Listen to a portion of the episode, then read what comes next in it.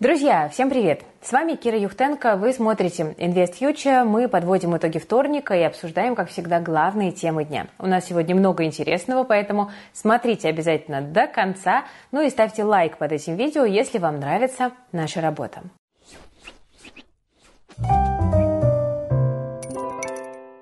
Друзья, начну с важного анонса, потому что уже завтра на нашем канале случится знаменательное и долгожданное событие. У нас пройдет третья серия «Роя от ума».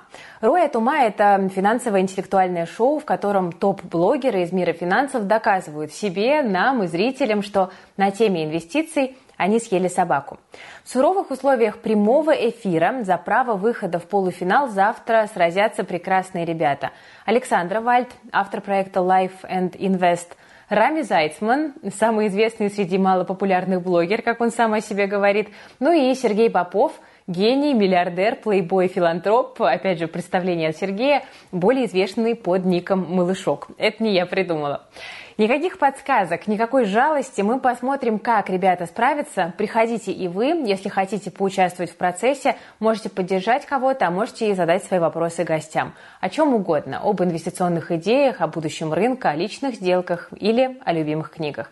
Как задать свои вопросы, вы узнаете в самом начале трансляции. Она стартует в 19 часов по Москве уже завтра, 12 июля. Ссылка на трансляцию в описании к этому видео. Подписывайтесь на уведомления о начале, чтобы пропустить, потому что такого в русскоязычном ютубе никто не делает. Ну а мы тем временем пораскинули своими интеллектуальными ресурсами и нашли интересную причину укрепления рубля, потому что доллар вон стоит уже меньше 90. И одной из причин может быть байбек полюса. Он довольно сильно нашумел в последние дни и устроил такое внезапное ралли в акциях, которое потом, правда, сошло на нет из-за особенностей выкупа акций. Но нас сегодня он интересует потому, что полюс – это экспортер – что это значит? Это значит, что у него на счетах хранится валюта, которую они получают за продажу золота. И чтобы выкупать акции за рубли, полюсу нужно эту валюту продать, что и укрепляет рубль. И объемы там, кстати, совсем не маленькие, потому что размер байбека 580 миллиардов рублей, и часть из этих денег компания собирается оплатить из своего кошелька, где как раз преимущественно лежит валюта. Всего у полюса на конец полугодия может быть около 182 миллиардов э, рублей валютного кэша. Это оценка Велес Капитала. Хотя деньги собираются брать у дочерней Полюс Красноярск, там меньше данных. В 2021 году там было 49 миллиардов кэша и на триллион рублей финансовых вложений, но непонятно в какой валюте.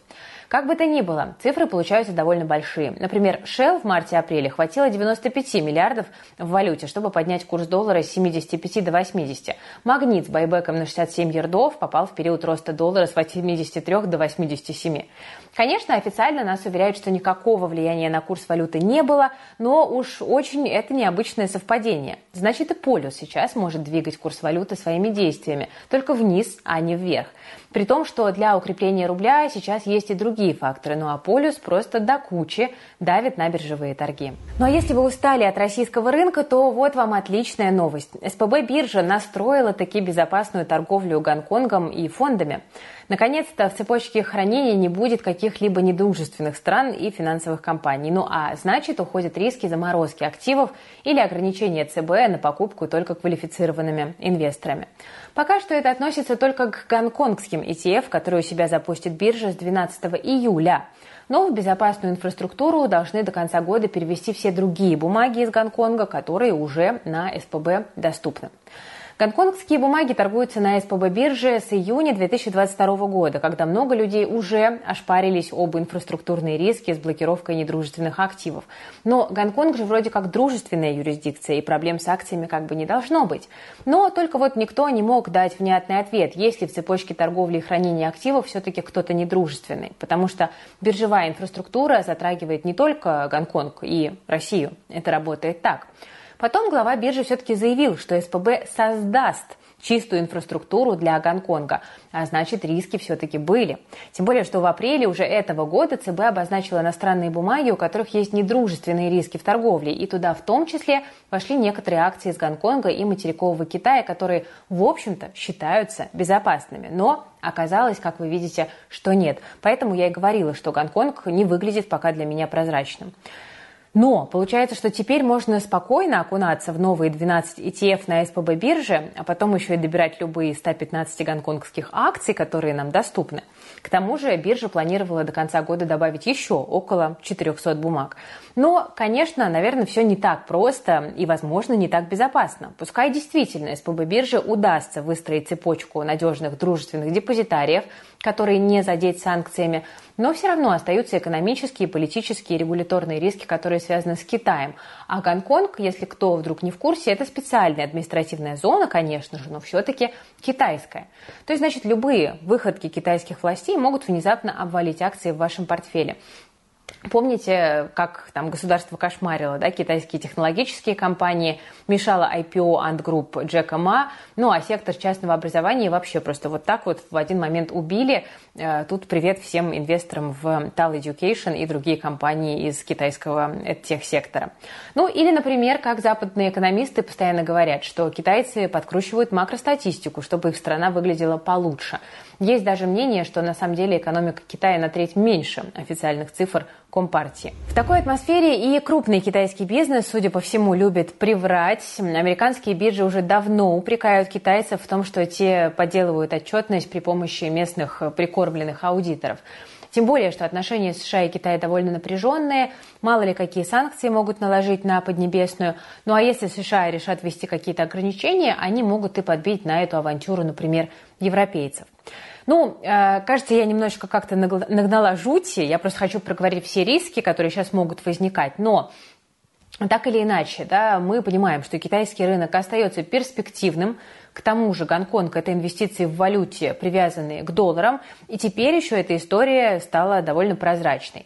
Но просто вот единственное, что нужно сперва, нужно хорошо разобраться, да, во что вкладываться, в какой бизнес вы инвестируете, в какую отрасль, как она регулируется в целом, как государство относится к сектору, ну и так далее. Ну, а мы в этом будем стараться помогать. Если китайский рынок интересен, хотите в нем разобраться, то пишите нам об этом в комментариях. А теперь я буду про Гонконг говорить уже более уверенно уверенным. Друзья, сейчас будет еще анонс от нашей команды. Э, я вам хочу рассказать о том, что нейросети нам помогают озвучивать статьи на платформе IF+. И без них эта работа стала бы дороже и дольше, потому что там профессиональная озвучка одного листа А4 стоит несколько тысяч рублей. Плюс нужны деньги на монтаж, на правки, а с алгоритмами намного проще. Просто загрузил текст, настроил речь и немного подождал. Ну вот просто сами послушайте. Если кратко, то Эптос получился очень быстрым в плане транзакций, а также хорошо масштабируемым. Основной хайп Иптос начал получать в момент закрытия проекта DIM. Я очень рада, что мы перестали тратить ресурсы на озвучку. Э, Все-таки люди полезнее там, где они могут по-настоящему раскрыть свой талант. И для нашей команды нейросети стали таким важным инструментом, который может сэкономить десятки часов работы наших ребят. Я советую всем, кто хочет делегировать рутину искусственному интеллекту и заниматься вкусными и интересными задачами, нейросети осваивать. А освоить их совсем не трудно. Вот вчера я вместе с нашим специалистом по нейросетям в команде Сережей Элем провела первый урок нейроинтенсива. Мы там рассказали, как использовать чат GPT по максимуму и заставили нейросеть подобрать идеи, названия и подробный контент-план для блога. Участники интенсива узнали много лайфхаков, инструкций промптов для работы с GPT, и все в восторге. Кажется, что даже сам бот. Если вы еще к интенсиву не присоединились, обязательно регистрируйтесь. У нас первый онлайн-урок уже появился в записи, впереди еще 9. И каждый это на 90% практика, чтобы все студенты смогли подключиться к нейросети и сразу начать работу. Ну а еще нашим студентам доступна закрытая нейрокомьюнити, где уже больше тысячи человек делятся своим личным опытом использования искусственного интеллекта. Причем материала у нас на интенсиве хватит на самом деле на полноценный курс, поэтому мы с ребятами посовещались и решили, что после окончания его мы переупакуем все материалы в уроки, добавим там проверочные тесты, много чего еще. И все, кто присоединились к нам до конца интенсива, получат новые материалы бесплатно, а потом цена поднимется. Поэтому сейчас самое время присоединиться к нашему нейропутешествию. С одной стороны, цена еще низкая, да, как, как, как будто бы это обычный интенсив, но пользы там на самом деле на целый курс. Так что, кому интересно, подключайтесь, ссылочка для регистрации есть в описании к этому видео. Вернемся к инвестициям. У нас сегодня отчитался банк номер два в России. Это ВТБ. Чистая прибыль по МСФО в первом полугодии составила 289 миллиардов рублей. Это почти в три раза меньше, чем у Сбера. ВТБ по итогам 2023 года ждет чистую прибыль 400 миллиардов рублей. Банку удалось переломить негативную тенденцию прошлого года, потому что 2022 ВТБ закончил с убытком 613 миллиардов рублей целом российский банковский сектор отлично себя чувствует. И, кстати, об этом сегодня рассказал глава ВТБ Андрей Костин во время встречи с Владимиром Путиным. Но акции ВТБ не входят в топ от аналитиков-брокеров, потому что те почему-то, почему интересно, отдают свое предпочтение все-таки Сберу и Тинькофф. Какой бы ни была прибыль ВТБ в 2023 году, нам не стоит ждать дивидендов по итогам года. Вот на ПМФ Костин заявил, что ВТБ может вернуться к выплатам дивидендов еще через один сезон. Так что покупка акций ВТБ – это сделка с таким заделом на несколько лет в надежде на получение дивидендов. Но тут важно учитывать, что ВТБ уступает по темпам роста и Альфе, и Сберу, и Тинькофф банку. И ВТБ, как ни крути, это все-таки главный пострадавший от международных санкций. Еще у нас сегодня был интересный отчет о от Сбера. Я сегодня в новостях не буду на него тратить время, потому что я обещала вам еще в пятницу э, выложить свое мнение по Сберу в моем личном телеграм-канале. Я прошу прощения, я немножко закрутилась, очень много было работы, встреч, но я исправлюсь, и завтра уже у меня в телеграме будет э, разбор Сбера. Поэтому ловите его, пожалуйста, там. Э, ссылочка, если что, на мой телеграм-канал в описании к видео тоже есть. Э, Все будет завтра. Тем временем задолженность российских компаний по налогам перед государственной казной выросла на треть, до 2,5 триллионов рублей. Об этом сообщили «Известия» со ссылкой на заключение Комитета Госдумы по экономической политике на исполнение бюджета за прошлый год. В связи с дефицитом бюджета возрастающий объем задолженности вызывает, конечно, некую обеспокоенность комитета. В Госдуме порекомендовали прогнозировать риски возникновения задолженности по уплате налогов в отраслевом и региональном разрезе при проведении налогового мониторинга. Так что все серьезно.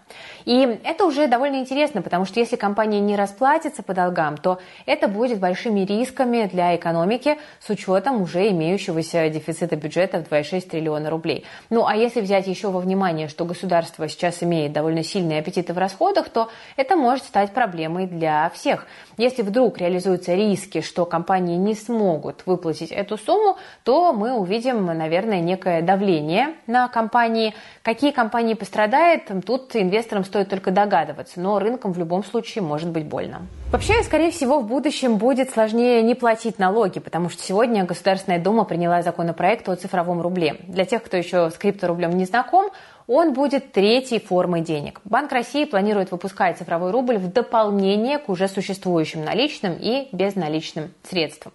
Закон вводит в правовую плоскость основные понятия, которые необходимы для внедрения цифрового рубля, в том числе и определяет правовой статус цифрового рубля и операций, которые с ним проводятся. Операции на платформе цифрового рубля будут проходить по правилам, которые утвердит Совет директоров Банка России, и также он определит тарифы на операции с вот этой вот нашей третьей формой национальной валюты и определит сроки, в которые банки должны будут обеспечить клиентам возможность проведения таких операций. Планируется, что для граждан переводы и платежи в цифровых рублях будут бесплатными, ну а тарифы для бизнеса за прием оплаты цифровыми рублями составят 0,3% от платежа. На законодательном уровне закрепляются обязательства Центрального банка как оператора платформы цифрового рубля перед пользователями. То есть это означает, что Банк России несет ответственность за открытие, собственно, цифровых кошельков, за проведение операций с цифровыми рублями, ну и также берет на себя ряд других регулирующих функций. Э, о том, что такое цифровой рубль, я рассказывала в отдельном видео. Ссылочка на него в описании к этому видео есть. Посмотрите обязательно, как только это видео досмотрите, если пропустили, потому что там я отвечаю на сакральный вопрос. Правда ли, что цифровой рубль – это цифровое рабство? От цифрового рубля давайте перейдем к бетону, ну а точнее к недвижимости. Специалисты аналитического центра «Дом Клик» изучили цены на жилье в крупнейших регионах России и сравнили стоимость недвижимости на первичном и вторичном рынках. И, как выяснилось, в среднем по стране квадратный квадратный метр в новостройках стоит там более чем на 40% больше, чем на вторичке. Как показало исследование, минимальное различие в цене на новостройки и вторичку наблюдаются в Москве. Это всего порядка 2%. За столицей идут Московская область 16%, э, Краснодарский край столько же, э, Новосибирская область 19% и Воронежская область больше 20%. На шестой строчке рейтинга «Мой родной Санкт-Петербург» это 21,5% разрыв. По данным аналитиков Дом Клик, разница в стоимости квадратного метра на первичном и вторичном рынках в регионах, где есть города-миллионники, оказалась, кстати, менее выражена, чем в среднем по стране. Рынок недвижимости в стране развивается или раздувается при помощи разного рода ипотечных программ. И, конечно, большую роль тут сыграла льготная ипотека. Города-миллионники притягивают людей из регионов, и поэтому вторичное жилье там не пользуется спросом, как в той же Москве, где каждый метр на счету. Ну а вот льготы по новостройкам помогают тем, кто Э, как бы остался переселиться в новостройки. Дорожает не только недвижимость, но и ремонт. В ней с начала года себестоимость ремонта квартир в России выросла в цене почти на 11% с удорожанием стройматериалов. Это посчитали аналитики Infoline. Причины – транспортные издержки, маленькие складские запасы и ослабление рубля – Плюс появилось еще одно звено в цепочке – это перекупщики. Заметнее всего подорожали лакокрасочные материалы почти в половину, сухие строительные смеси и расходники. Аналитики также отмечают бурный рост э, стоимости герметика, клеев и монтажной пены. И это еще не все, потому что к осени цены могут подняться еще на 10-15%, не исключают представители рынка. Ну и напоследок, друзья, еще одна идея от Госдумы. Там предложили ввести отцовскую карту по аналогии с Пушкинской, по которой можно будет посещать театры, музеи и так далее. На нее предлагают начислять по 2000 рублей на каждого ребенка в месяц. Деньги можно будет потратить на посещение с детьми кино, парка, там, зоопарка, детского кафе. А, это предполагает автор инициативы, вице-спикер Госдумы Борис Чернешов. Мотивация такая. Со времен СССР роль отцов у нас понижена, и даже капитал у нас материнский. Цитирую. «Пренебрежение к папам наблюдается в совершенно разных ситуациях. Меня, как отца двоих детей, такое положение дел не устраивает», заявил автор инициативы. Мамы же, по его мнению, в этот момент будут отдыхать, уделять время себе и перезагружаться. В Российском совете отцов, а у нас такое, оказывается, есть, считают, что такая карта может стать приятным бонусом для семей с детьми. Но вряд ли она существенно повлияет на то, чтобы отцы больше времени с детьми проводили. Ну, собственно, поделитесь своими мыслями об этой идее в комментариях. Я вам скажу, что я считаю, что на всякие культурные мероприятия важно ходить всей семьей, если есть такая возможность, потому что это совместные воспоминания, это совместный капитал э, интеллектуальный, который мы формируем. Так что я за то, чтобы здесь не делить людей по гендеру, а стараться все-таки вовлекаться всем, если есть такая возможность. Ну что же, друзья, на этом сегодня у меня все. Спасибо за внимание. Э, все полезные ссылочки я оставляю в описании к этому видео. К нейроинтенсиву обязательно присоединяйтесь, успевайте, потому что, ну правда, по такой стоимости э, обучения вы нигде, мне кажется, не найдете. Э, ну и вот на этом, пожалуй, буду заканчивать. Спасибо, что смотрели. С вами была Кира Юхтенко и команда InvestFuture.